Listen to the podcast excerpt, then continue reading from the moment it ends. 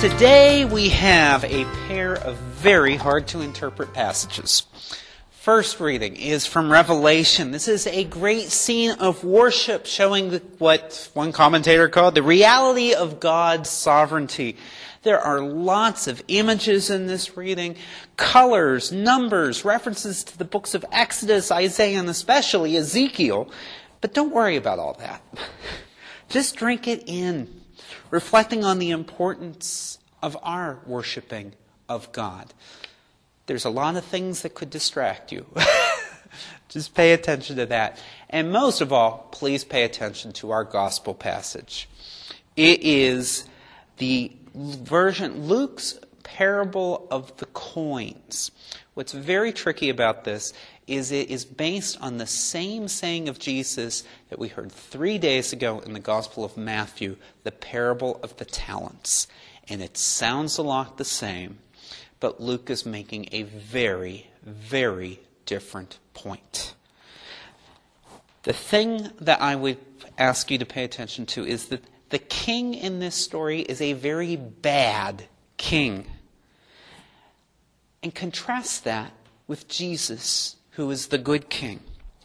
The very last sentence of our gospel passage today tells us what's about to happen.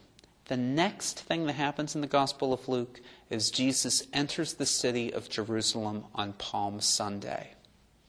I think this parable of this king needs to be contrasted with Jesus' entry into Jerusalem for us to understand what Luke is trying to say let us take a moment to recognize God's love, God's mercy, God's care for each of us.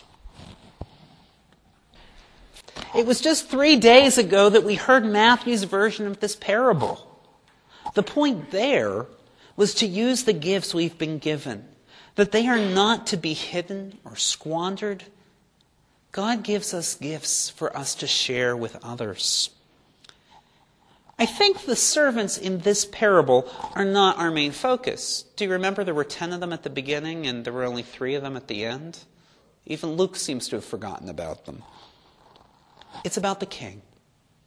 He's a terrible king, claiming a land that is not his, calling for the execution of his enemies. The servant in this case has good reason to be afraid of the king. Yes, he could have used the coins better by investing them, but that might be straying from the main point Luke may be trying to make. Immediately after telling this parable, Jesus will enter Jerusalem in triumph.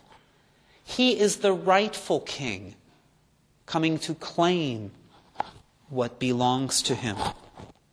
But what does he do with those who oppose him, like the Pharisees and the Sadducees? He tries to reason with them, and he dies for them. What does he do to those who squander their gifts? He mourns for them, but he does not punish them. What do we do with those people who oppose us?